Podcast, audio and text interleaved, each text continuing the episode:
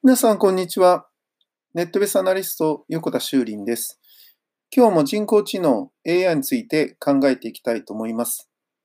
今日もですね、1月に投稿しました15分の動画ブログの中で紹介しました人工知能 AI に関するサービスっていうのをポッドキャストの皆様にもですね、紹介していきたいと思うんですけど、その機能がですね、まあ、Google が出しているブラウザーに Chrome っていうのがありますけど、これに拡張機能っていうのがあるんですね。これはブラウザーに拡張機能を入れると、もっと便利なブラウザーになるという、まあ、自分好みにカスタマイズする。まあ、スマホでいうとこのアプリみたいなもんですかね。こういったものがあるんですけど、その中に、こういう名前の拡張機能があります。ちょっと長いんですが、物体認識切り抜きで透過画像作成というものです。まあ、名前の通りなんですけど、この拡張機能をですね、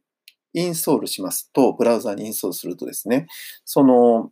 その何か自分がこう物体を切り抜きたいなっていうことがあったときに、その拡張機能のアイコンをですね、ポチッと押すとですね、画面が出てきて、そこに自分が気になっている、例えば猫の写真だったり、バイクの写真だったり、例えば何でしょうね、ソファーの写真だったり、自分が写ってる写真だったり、まあ、こういったものをですね、写真を入れてですね、そして切り抜きたいものを選ぶんですね。メニューに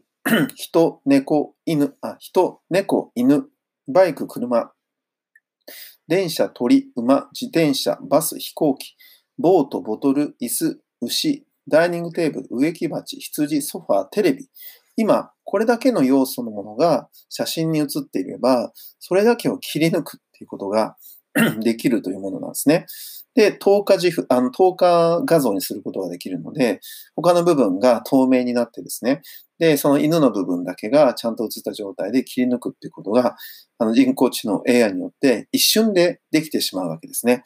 で、今は人だけのものは以前に remove.bg というサービスを紹介したんですが、今回は人物以外にも少し猫とか犬とか車とかですね、こういったものができるようになってるわけですけど、でも今後はいずれですね、その今挙げた20個ぐらいのものではなくて、何でも これって言ったなんかね、適当にマウスで範囲指定したものをなんとなく切り抜くっていうことが多分今年中にはですね、もうできるんじゃないかなと思ってちょっと期待しています。ぜひ皆さんも試してみてください。